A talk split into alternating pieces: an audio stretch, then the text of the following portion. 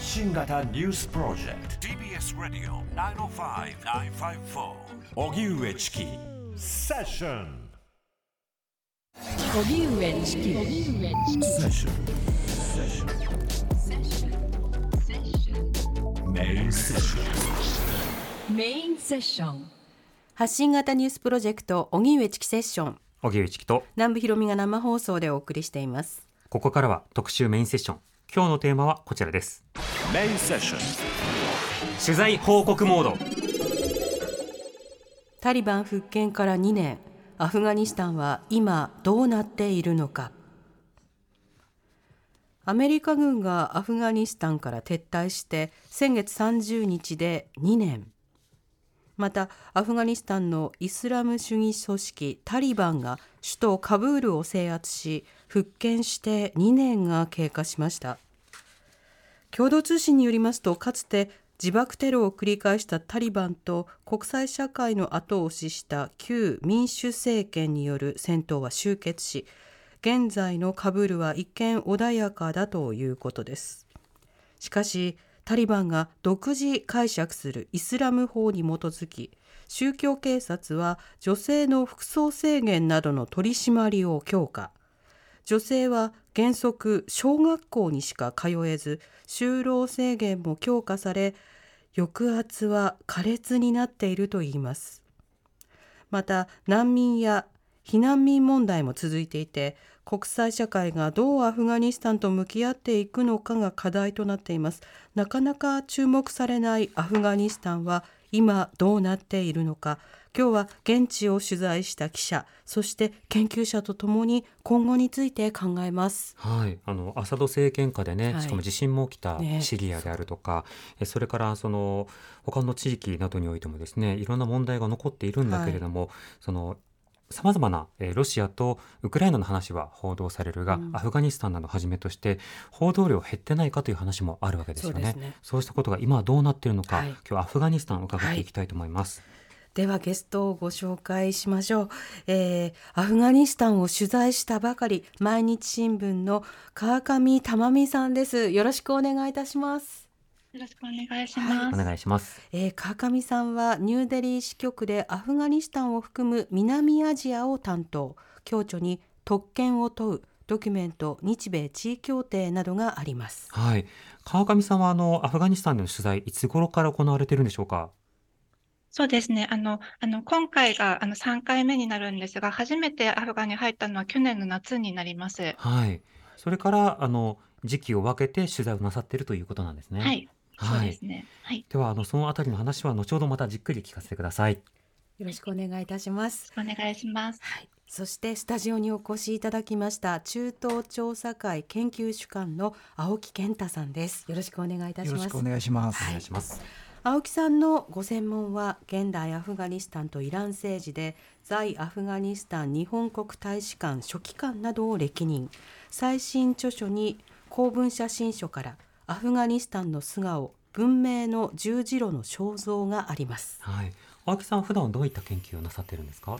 そうですね。主にあのアフガニスタンとイランの政治について研究しております。うん。研究を始めるきっかけというのはあったんでしょうか？はい、あの2004年頃にイギリスの大学院で勉強している時に難民のことを調べ始めまして、うんでその当時あの最も難民を出していたのがアフガニスタンだったので、まあ、それが最初に興味を持ったきっかけなんですけれども、はい。まあ、次第にあの大英帝国と戦争しても敗北せずソ連の侵攻も撃退しでその当時ですねアメリカの始めたテロとの戦いの最前線になっていたわけですけれども、うんまあ、そのようなあの歴史に興味を持つようになりまして、ええそれであの以来アフガニスタンに関わってきました。うん。では今日まずアフガニスタンの基礎のところから伺っていきたいと思うんですが、現在のアフガニスタンのまあ政治状況というのは青木さんいかがでしょうか？そうですねあのアフガニスタンというのは多民族国家でありましてさまざ、まな民族や政治派閥が、まあ、暮らしているわけですけども、はい。今の政治状況というのはですね、まあ、タリバンが復権したということでえー基本的には権力を独占しているという状況になっています。うん。それで、まあ、彼らの言うう統治は基本的にはイスラム統治ということを標榜しておりまして、はい。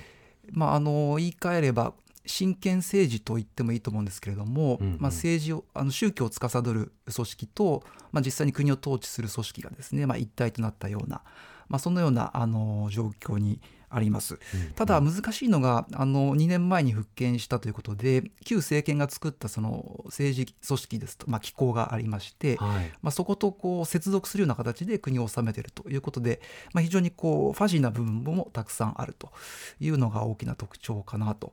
思います。社会状況としてはですね経済の悪化が非常に深刻な問題でありまして、はい。日々食べるものにも困るような人があの大勢いるという状況です。うん。それからもちろんあの女性の人権抑圧をはじめとするですねあの人権状況の悪化ということも、まあ、深刻な懸念としてあります。なるほど。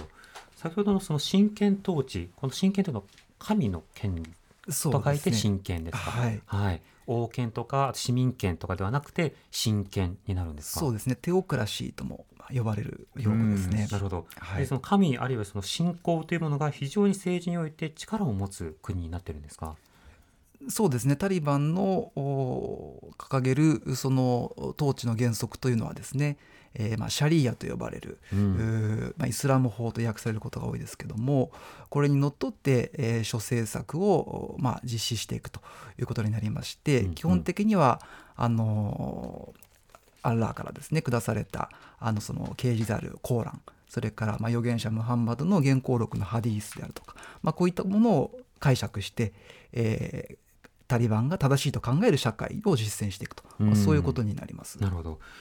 さてこのタリバンについても少し伺いたいんですがその前に青木さん基本的なことなんですけどもあの我々はタリバンと呼んでいますがあのタリバンと呼ぶ方もいてで青木さんの方だとタリバーンって本に書かれてるんですね、はい。この表記の幅というか、表記の仕方の揺れというのはなぜなんでしょうか？そうですね、あのーま、そもそもタリバンという言葉はターリブというまあ、宗教学校ですね。マドラサでこう学ぶ、学生を意味する言葉の複数現地語での複数形なんですね。うん。えーでそのまあもともと世直し運動として90年代半ばにですね、はい。えーまあ、当時ソ連軍が撤退した後国内が内戦状態にありましてそれでまあ出てきた組織なんですけども、うんそれでそのタリバーンというまあ複数で現地語に近い形で書くと、まあ、そういう帳簿員が2つ入る形になるんですけども。ターリブで学んだ人たちたちアーンがついてええ。ターリバーン。そうですね、うん。ただ新聞等ではおそらくあの紙面の関係などで、い。そのな長い音についてはですね、まあ、削るということで、うんうん。タリバンという形になっているのではないかと思います。なるほど、はい。発音などに忠実になるとタリバーンがちょっと近くなるが、まあ、タリバンでも通じるのでタリバンとされてるわけですか。そうだと思いますね。うん。はい。そしてこのタリバンの組織あの先ほどあのイスラム法にのっとってという話がありました。前政権との違い改めていかがでしょうか？そうですね、あのー前政権は基本的な成り立ちとしてはですねやはり、あのー外部の力が非常に大きく働く形であの作られた政権でありまして、うん。あの9.11事件ですね。アメリカ同時多発テロを経て、まあ、アメリカ軍があの当時ええ実権を持っていたタリバンがですねアルカイダ、まあ、実行犯のアルカイダをかくまっているということで軍事侵攻してそれで体制を、まあ、転覆させたわけですね。はいそれで新しく作ったものなのでその、まあ、民主化ということが基本的にありまして、うんえー政治制度としては民主主義を導入していくということで、まあ、選挙を通じて大統領を選ぶという制度が作られましたし、はいまあ、欧米の国民国家に、まあ、準じる形で国づくりをしたと。で一方でタリバンが信じているものというのは、まあ、先ほど述べたようなそのシャリアにのっとったイスラム統治ということになりますので、うん国の成り立ちとして、まあ、大きく違うということは指摘できると思います。うん、そのタリバンがその、まあ、政権をこう、まあ、奪還するというような動きを示した後、まあ広報官を立てていやいやその例えば人権問題とか後退させることないよとか国際社会とうまくやっていくよというような説明を当初はしていました。そこがマイルドになるかと思いきや実際はそうはなっていないわけですけどこの2年間のタリバンの動きというのはいかがでしょうか？そうですね、あのまあ、時を経てですね次第にあの独自路線を強めてるような印象は持っております。うん。それで、まあ、表向きですね、まあ、特に欧米が問題視しているのがですねその女性の権利抑圧ということでありまして、はい。ただタリバンの、おまあ、言い分としてはですね女性が定められてる、まあ、ヒジャブと呼ばれるあのスカーフをかぶっていないとか男女があの別の教室で学んでいないとかですね。女性が学ぶべきでない科目も今、まあ、大学で行われているとかそういう理由があり、まあ、いくつかありましてそれを理由に、まあ、大学生の通学を制限したり、えー中等教育の再開を停止したりということをしているわけですけどもただあのその宗教的な解釈に加えてアフガニスタンのこう非常に保守的な部族社会ということについても考慮しないといけないのかなと思います。やはりアフガニスタンの農村ではですねその女性があの家庭のまあ家事であるとか育児、はいこういったことを担うべきだという、まあ、非常に保守的な考え方が今でも根強くあります。で歴史的には部族の遺恨があった時にですね、まあ、女性を差し出すというようなその、まあ、いわば飲酒と言ってもいいと思うんですけども、うんそういうものがまあ根強くあると。おその意味ではですねその宗教的な解釈それから社社会の持ってるその保守的な特徴、まあ、さらに言えばあの長期の戦争の遺産それから教育の不足、まあ、こういったことがまあ複合的に絡まってそのようなタリバンの今の独自解釈に基づく政策というものが行われているというふうに私は分析しています。うん、その部族社会での対立があった時に女性が差し出されるとなったとしてその女性差し出された方というのはどうなるんですか？その、まあ、相手側の家に、えーことになりまして、うん。そこでまあいわばまあこうでっち奉公じゃないですけども、ええ。その家の中でさまざまなまあ家事であったりとか家の作業とかあの農作業とかですねいろんなものを手伝わされるとういうん。ことになるとお思いますが、うんうん。あのそうですねそそう非常にこう細かいあの調査というのがされているわけではないのであまりええ。表には出てこない、問題になりますね。そこら辺についても語り語られてこなかった経緯というのもあるんですね。ではその現地の様子がどうなのか。あの川上さんまずその今のそのアフガニスタンのその街の様子などはどうお感じになってますか？えーと、そうですね、その、あの、あの、あのカブールの街中で一番こう、1年前と比べて違ってるというふうに感じたのは、そのマスクを、あの、あの、こう、マスクで顔を隠している女性が増えたなということですね。はい。その、はい、はい、そのタリバンはその女性にこう目以外の顔をあの覆うように求めてるんですが、実際にカブールではこうスカーフで髪を覆うだけで顔はあの顔ははあの顔は隠さない人がかなり見られたんですよね。うんうんあのあのでもその今回はそのかあの顔も隠している女性が増えたなというふうに感じました。うんでそれは多分その1年前と比べて女性に対する制限がより厳しくなっているためではないかなというふうに思っています。うんなるほど。あの先ほど青木さんの指摘からでもその暮らしも厳しい食べるものも厳しいという指摘がありました。川上さんこの点はどうでしょうか？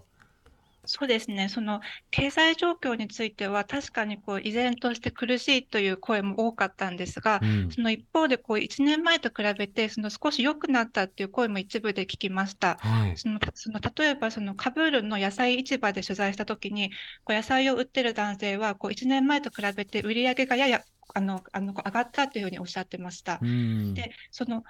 あの、あの、あの、こうおそらくなんですが、そのカブ、あの、あの、こうタリバンがカブールを陥落させたときには、こう経済社会がこう一時ストップするような混乱状況にあったんですが、はいそこからこうだんだんとこう経済が持ち、あの、こう持ち直して回り始めているのかなというのは感じました。うんまたこれ取材する際に例えば市民の声などを聞いたりするという取材もあると思うんですがその女性の声も含めて市民の声というのは聞けるものなんでしょうか？そうですね、その、えっとですね、ああの、あのこうなかなかそのこうタリバンにこう表立ってこうこうあのあのこう批判的なことをそのこう発言するっていう人はなかなか少ないんですけど、うんその普通にこう話を聞いたりこう日常生活について話を聞くあの話を聞くことはそんなに難しくはないですね。うんそうした中で、まあ、前よりはマシになったよっていう声は聞けるということなんですか？そうです。まああのあのこう一部でありましたね。うんただあくまでその全体としての経済の状況というものもまあ大きく課題があるということです。あの街の風景の様子例えばそのまあ治安であるとかあるいはそのまあ環境のま汚れ方であるとかあの人々の行き交う姿とかそうしたものに変化というのは感じますか？そうですね。そのやっぱりこう、あの、あの、こう1年前と比べて、こう、カブール市内で行くと、こう、街中を歩いている、こう、武装したタリバン戦闘員の数は少し少なくなったかなっていう印象は受けましうた。んあの、あの、こう、現在は、その、その、こう主にこう、あの、こう、市街地の検問所に、こう、駐留している感じで、こう、街中をこう、ぞろぞろ歩いているような状況は、あの、あの、少しずつ少なくなってきているのかなっていうふうに感じましたう。んその戦闘員というのは今でも銃を持って街中をこう歩いている様子というのは見られるわけですか？あ、そうですね。はうい。んねはい、はい、見れます。はい、そしてあのと今あの特に世界で注目されているのがその女性の教育から次々と排除されているという指摘です。このあたりについてはいかがでしょうか？そうですね。あの、今回、その取材の中で、こう、あの、あの、こう、子供の頃からお医者さんになるのが夢だったという、その、あの、あの、こう、少女、あの、10あの18歳の女性にお話を、あの、聞いたんですが、うん確かに、こう、その、あの、こう、大学、あの、あの、こう大学に進学する夢を、こう、あの、こう、絶たれてしまうっていう、あの、あの、女性たちが多いっていうのは、本当に、こう、社会的な問題になっているというふうに感じました。うん、なるほど。またタリバン側からの例えばその記者会見であるとか広報のようなものというのはこれは現代現在でも行われているんでしょうか？そうですね。こうタリバン側というのは結構、あの、あの取材はあのあの受け付けている状況でしてう、んあの記者会見もそのそうそうですね、その定期的に開催してしてますね。はい。うんこういったその取材をする際にその例えばアジアからの海外の記者であることあるいはその女性記者であることこうしたことというのは取材に影響するんでしょうか？そうですね。その基本的にこう女性記者だからという特別な規制はなくて、うんそのこうあのあのこうタリバンからすると、その私はこう女性である以前にこう日本の記者なので、その向こうはこう日本の新聞社の記者ということで取材を受け入れているんだと思います。その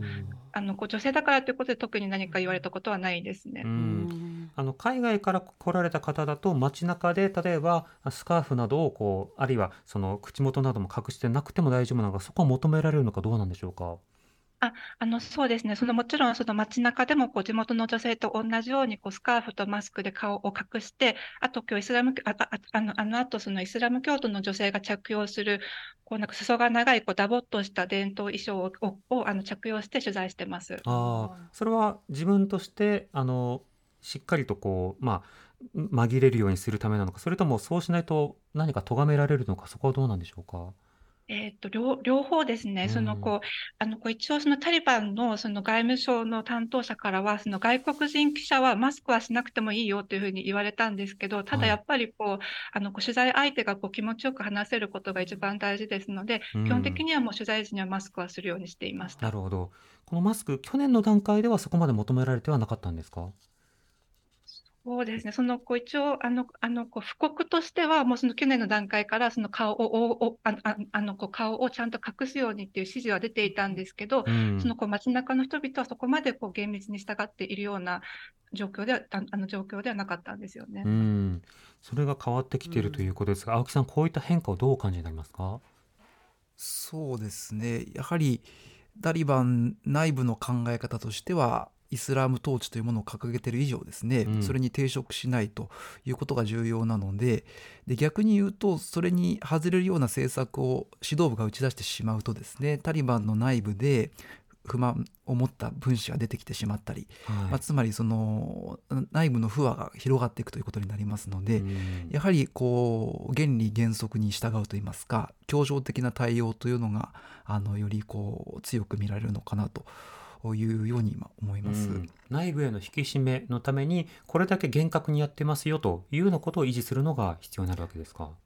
そうですね少なくとも最高指導者ですとかその周辺の考えとしてはそうなると思います。うんただ一方でですねあの川上さんにもお伺いしたいと思うんですけどもタリバンの暫定政権の閣僚などの中にはですねはい女子教育の再開に反対でないという人も、まあ、数多くいると、うん。でむしろ、まあ、タリバンと接触している人の話を聞きますとそういう人が大多数だと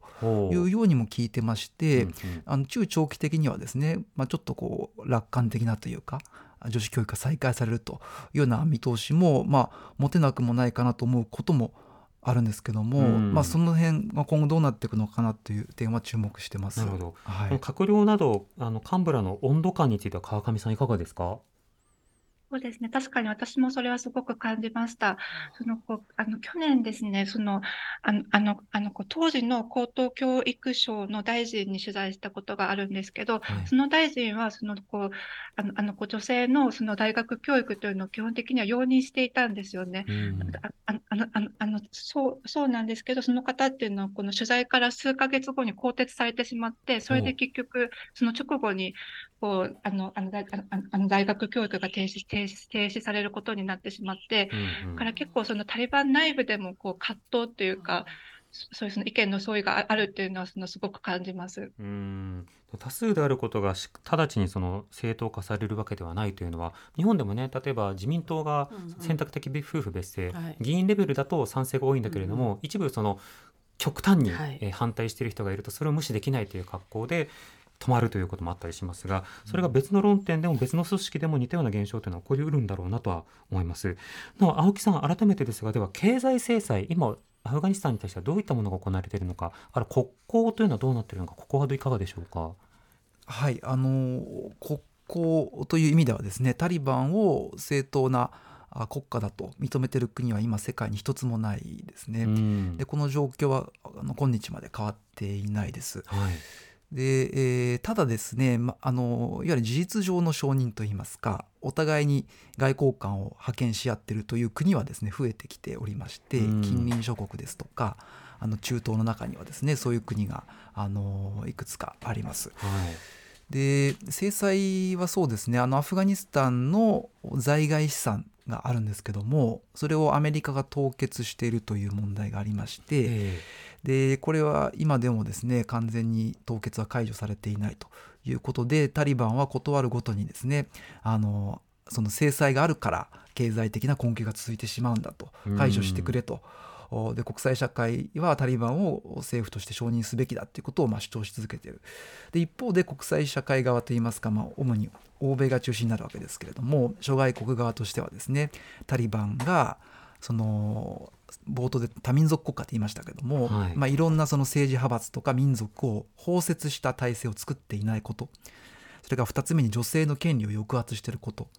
そして3つ目に国際テロ組織とまだ関係を断絶していないこと、まあ、主にこの3つを問題視してましていうん。ま、未だに制裁を解除してませんし、うんうん。国家としても認めないと、まあ、こう平行線のような状況が2年経っても残念ながら続いているというのが現状だと思います。資産凍結以外には例えば貿易あの輸出入の規制というものはあるんですか？えーとですね、あのー在外資産の凍結以外にあのタリバンの幹部のお渡航の制限ですね、うん。えーというのがあります。うんうん。えー貿易についてもですね、あのー制限がかかっているものあると思うんですけれども、え。おただ今タリバンは特にあの近隣諸国ですね中央アジア諸国との関係強化に乗り出してまして、うん。まあ、そういう状況でも自活していくような状況にするためにですねあの貿易相手国を増やして拡大していくような政策をまあ取っているように見られ見えます。うん。なるほど。はいまあ、そうした点を鑑みるとその直ちにその制裁のせいだというよりはそのナショナルリスク要はあの政権がこんなに短期間で変わってこれまで前提としていたような企業ができないとなるとあの企業活動をこう停止するあるいは投資を抑えるという、まあ、そうしたようなことがあの現地の経済の悪化にもつながっているように見えますがここはどうなんでしょうか？そうですねもともとですねアフガニスタンの経済支えていたのはですねその純然たる貿易などの経済活動というよりも外国の援助が中心だったんですね。で特に過去20年間はそうでこれはもう巨額の援助と言っていいと思うんですけども、はいこれがあの欧米ですとか、まあ、日本を含めてですねあの先般あの崩壊した旧政権に対してですね、まあ、援助してきたわけです。うんうんでこれがあの2年前のカブールう陥落を経てですねあの状況が変わってしまったのでその部分の経済活動が根こそぎなくなったような状況になってまして、はい。ですので外国の NGO ですとか建設企業とかあるいは国連の、まあ、ポストとかがあの、まあ、劇的に減少したんですね。うん。ですので都市部の中間層の仕事が一挙になくなって、まあ、非常にあの生活に苦しい人が増えているというのがまあ実態かなと。で国民の7割ぐらいは農村部に暮らしてるとお考えられるんですけども、ええ。そういう人たちはあのやはり農業とか牧畜とかそういうもので生計を立てていると。おその意味では生活が大きくは変わってない人も都市あの農村部ではいると思いますし、うん。一方で都市部ではあの仕事がなくて2年間、まあ、失業状態にあるという人も多いと、まあ、そういう状況だと思います。うんまあ、経済それからまあ教育などいろんな分野での変化今整理していただいたんですが川上さんあの現地であの女性の方などにお話を伺えているということを聞いていますけれどもどういった方からどんなお話聞けたんでしょうか？はい、あの先ほど少しお話ししたんですけど、一番印象に残っているのが、そのマリアムさんという18歳の女性にお話を聞いたことでして、うん。その彼女はそのタリバンが復権した時は、そのそのこう日本でいうところの高校生だったんですけど、うん。そのこうあのあのあのあのこうタリバンがこう女子の中等学校教育を停止したことによって学校に行けなくなってしまったんですよね。はい。ただ、その彼女が住んでいる地域では、女の子でも学習塾には通うことが認められていたんで、うん。あのあのあの彼女はその塾に通いながら大学受験のための勉強を続けていたんですが、はい。その学習塾に通うっていうのも本当にこうきあの本当にこうあのあのこう危険と隣り合わせで、あの昨年9月にはあの塾内で爆破テロが起きて54人が亡くなってしまう事件があのあのありました。はいででそのマリアムさんはなんとかこうテロを生き延びて、でまあ、とあのあのこう生き延びたとは言ってもこうあのあのこうテロで友達が亡くなったり、こう自分自身もこうテロの現場に居合わせてこうとあああのこう居合わせてこうあのこうトラウマを負ったりといううんすごく想像を絶する困難の中で、あのあのこうそれでもやっぱり大学に行きたいということで勉強を続けたんですけど、昨年末にタリバンが突然、その女性の大学教育も停止するということを発表して、でこう大学にも行けなくなってしまったっていう、あのそういう方にお話を聞きました。うん。今あの学校に行けなくなったがうん。塾に行く、塾に行ったけれども今度は塾がテロに遭うという話がありました。となるとこうした塾の活動そのものをする側にとってもこれリスクになるわけですか、そうですね、かなりリスクになります。うん。そのこう塾の様子も少し見てきたんですけど、はい。そのこう武装したその銃を持ったその警備員が塾の周りを警備して、でそのええあのあのこう手荷物検査を受けて塾内に入るっていう、すごいあのこう厳戒態勢の中で勉強していました。子供を守るためにそこまで厳重な警備が必要だと。そその警備をしている側は、ある種その女性の教育に対してしっかりと理解されている方がいらっしゃるということですか？そうそうですね。あの、あの、あの、その地域はすごくこう女性の教育にこう理解がある地域でして、うんはい。そう、そうでしたすうんうんね。うん、なるほどではその塾がまあ狙われた以降というのはやはりその活動を控えるような動きもあったのかそれでも何とか続けたのかどうなんでしょうか？そうですね。その、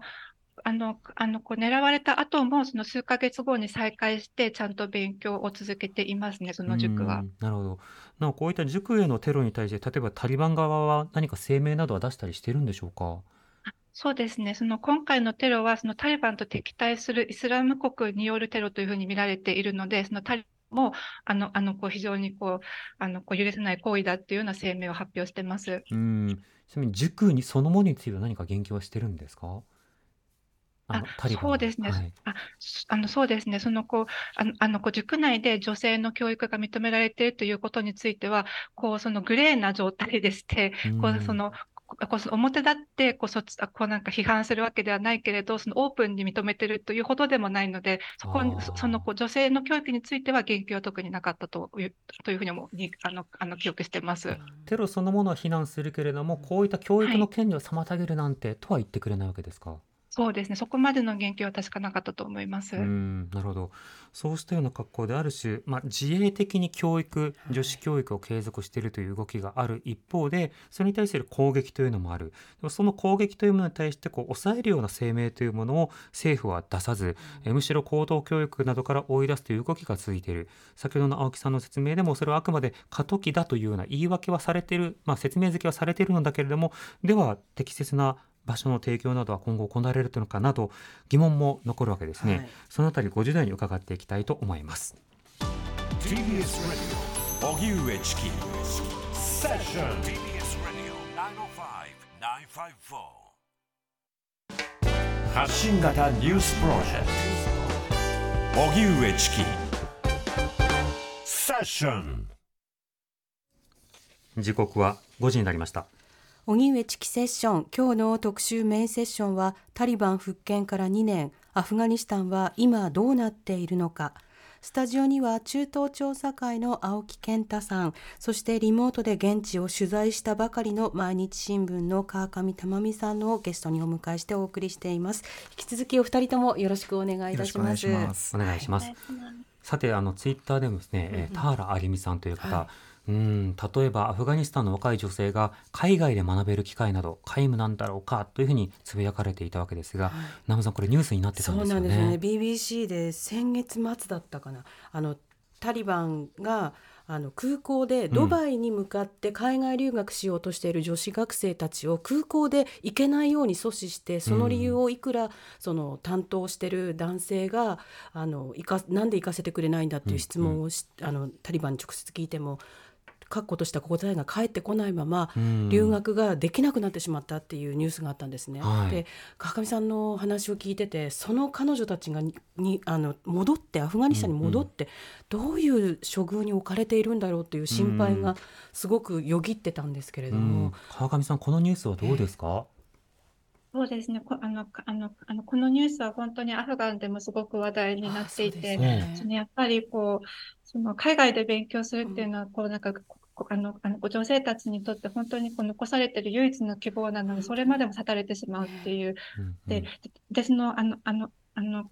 あの、あの、そもそもその正式に高校を卒業していない状態の女性たちがかなりいて、そうなると、その、そあの、あの、あの、あの海外の大学に行くっていうのが結構難しい、あの、あのこう難しいケースっていうのもそもそもありまして、うん。すごくこう何重にもこう苦しい状況になってるっていうのをすごく思います。うん。結局タリバン側が空港でブロックした理由については説明はその後あったんでしょうか、えっとですね、確か公にはそのコメントはしてなかったと思いますね。うん。その担当の男性がコメントをあのどうしていけないんだというのを何度聞いても答えないっていうことを BBC の取材に答えてたうん。のが、それはもう納得がいかないだろうと思いながら私はそのニュース触れてたんですけど。その後も心配ですが、うんその点は川上さんあの今情報は何か入ってますか？そうですね。そのこう、あの、あの海外でその勉強しようとした女性が、その、その、あの、あの、あの、あのあの何か罰せられるとか、そういう、そあの、そういう情報は特に聞いたことがないので、うん。そういうその、この、あの、そういうその、この身の危険とかは特にあ、あの、大丈夫かなとは思うんですけど、うん。あの、あのやっぱり引き続きこう勉強できないという状況は続きますよね。そうですよね、しかもこのニュースがもたらす影響たるや、うん。もう同じように留学をしようとしてもはい。空港で引き止められるのか、うん。場合によっては目をつけられるかもしれないとかそう考えると怖いですよね。青木さんこの動きについてはどうお感じになりますか？そうですね。やはりあの女性の立場に立って考えた時に残された唯一の希望だと思って、空港に行ったらまあ押し返されてですね行けないというのは本当にあの胸が痛む出来事ですね。うん。でまあ、やはり指導部の中でといいますか政治的な決定としてですねあの女子中等教育停止しているのを、まあ、撤回するとそして大学の通学の制限もですね、まあ、取り払うと、まあ、そういう決定がされないとあのこういう状況が続いてしまうわけですので、うん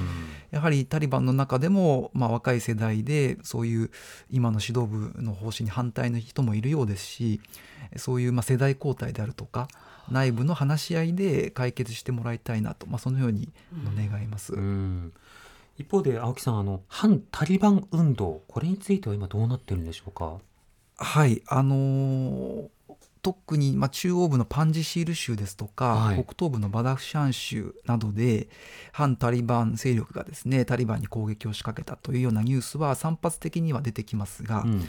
ただ全体として見ますと非常に小規模でありましてやはりタリバンの軍事的優位というのはですね、まあ、現時点ではまあ揺る揺らいでいないという状況だと思います。うん。でもう一つはですねその反タリバン勢力のおまあ、指導者たちは国外から指揮をしているというような状況でありまして、はい実地でこう陣頭指揮取ってるわけではないんですね。うんですので、まあ、大攻勢を仕掛けるというような状況にもありませんし外国の側にもですねそういう反タリバン勢力に何かこう資源を供与するというう雰囲気もありませんので、まあ、あの今のような状況がこう続いてしまうのかなというように思っています。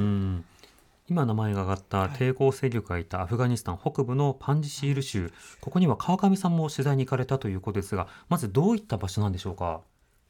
そうですね、あのパンジシール州というのは非常にこうなんか山ぶああのああのこう非常にこう山深いこう天然の要塞のようになっている地域でして、うん。そのあの今回そのこうあのあのあのこうパンジシール州のそのちあのあのこう州知事にもその面会して話を聞いたんですけど、はいあのこう知事はこうあのあのこう抵抗勢力は完全に排除したとか、その住民もタリバンを受け入れているというようなことをこうああのあのこう主張してあのこう主張していますか？うん、つまりもうあの抵抗勢力はまあ少なくなっており、統治は完成してるんだというようなことを言ってるわけですか？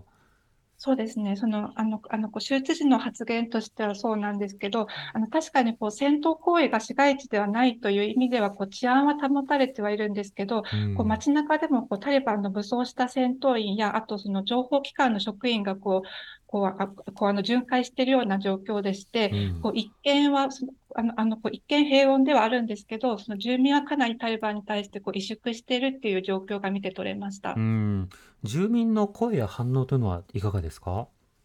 そうですね。そのほとんどやっぱり聞くことは難しい状況でして、うんこう取材しようとすると、こう、あの、こう情報機関の職員と見られる人がこうついてくるという、はいそんな、そんな状況でした。つついてくるというのはどういう状況なんですか？えっとですね、その具体的に言いますと、あの街中でその男性に話を聞いているときに、すごくあの、あの、こうバイクに乗った不審な、不審な男性が急に近づいてきて、うん。で、でそれその、つあの、あの、その次第はその、その中断したんですけど、その、後々聞いたら、それがその情報機関の職員だったということを、へこう、あえの、あの知らされて、で、そうなるとやっぱりこう、取材相手にも迷惑がかかってしまう可能性が高いので、うん。なかなかこう、取材続けるのはむず難しい状況ですね。ああ、そういうふうにすぐさま飛んでくるんです。ね。そして川上さんはアフガニスタンの隣国パキスタンなどにも多くの難民避難民が出ているその方々にもお話を伺ったということですけれどもどんなお話聞けたんでしょうか？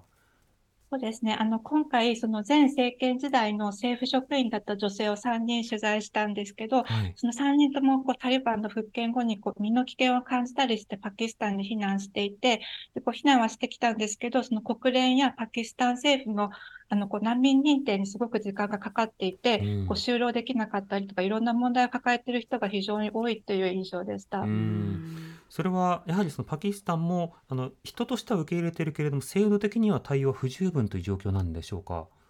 そうですね。それはちょっと、あああの、あの、なかなか難しいところでして、その、あの、あの、こう、パキスタンっていうのは、こう、隣国として、こう、ずっと、こう、アフガン難民を、こう、受け入れてきた歴史がありまして、やっぱその、あの、あの、こう、貧しい国として、どこまで、こう、その責任を、こう、こう求めるのかっていうところもあるんですけど、まあ、そまあ、そうですね。まあ、全体の状況としては、まあ、まあ、確かに不十分と言えるかもしれないですね。うん青木さんこのアフガニスタンからの難民避難民の状況というのはいかがでしょうか？そうですね国外脱出しようとしてる人は多いですね。うん私も去年8月にイランでアフガニスタンの移民難民に取材